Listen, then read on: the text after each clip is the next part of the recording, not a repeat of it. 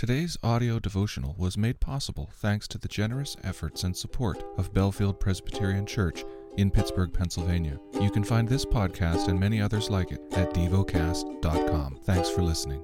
The lesson is from the book of Psalms. Psalm 36 Transgression speaks to the wicked deep in his heart. There is no fear of God before his eyes, for he flatters himself in his own eyes that his iniquity cannot be found out and hated. The words of his mouth are trouble and deceit. He has ceased to act wisely and do good. He plots trouble while on his bed. He sets himself in a way that is not good. He does not reject evil.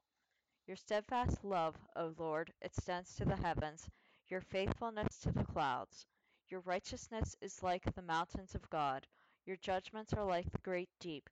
Man and beast you save, O Lord. How precious is your steadfast love, O God! The children of mankind take refuge in the shadow of your wings. They feast on the abundance of your house, and you give them drink from the river of your delights. For with you is the fountain of life, in your light do we see light. O continue your steadfast love to those who know you, and your righteousness to the upright of heart. Let not the foot of arrogance come upon me, nor the hand of the wicked drive me away. There evil the evildoers lay fa- lie fallen, they are thrust down, unable to rise.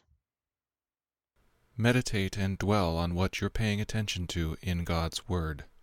How has it connected with your heart or mind?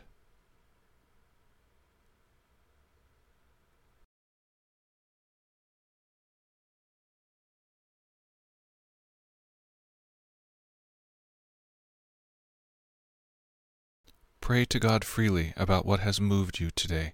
Turn your thoughts to Him and enjoy His presence. We offer the following as prayer topic suggestions For widows, for a faithful witness. Thank you for listening to DevoCast.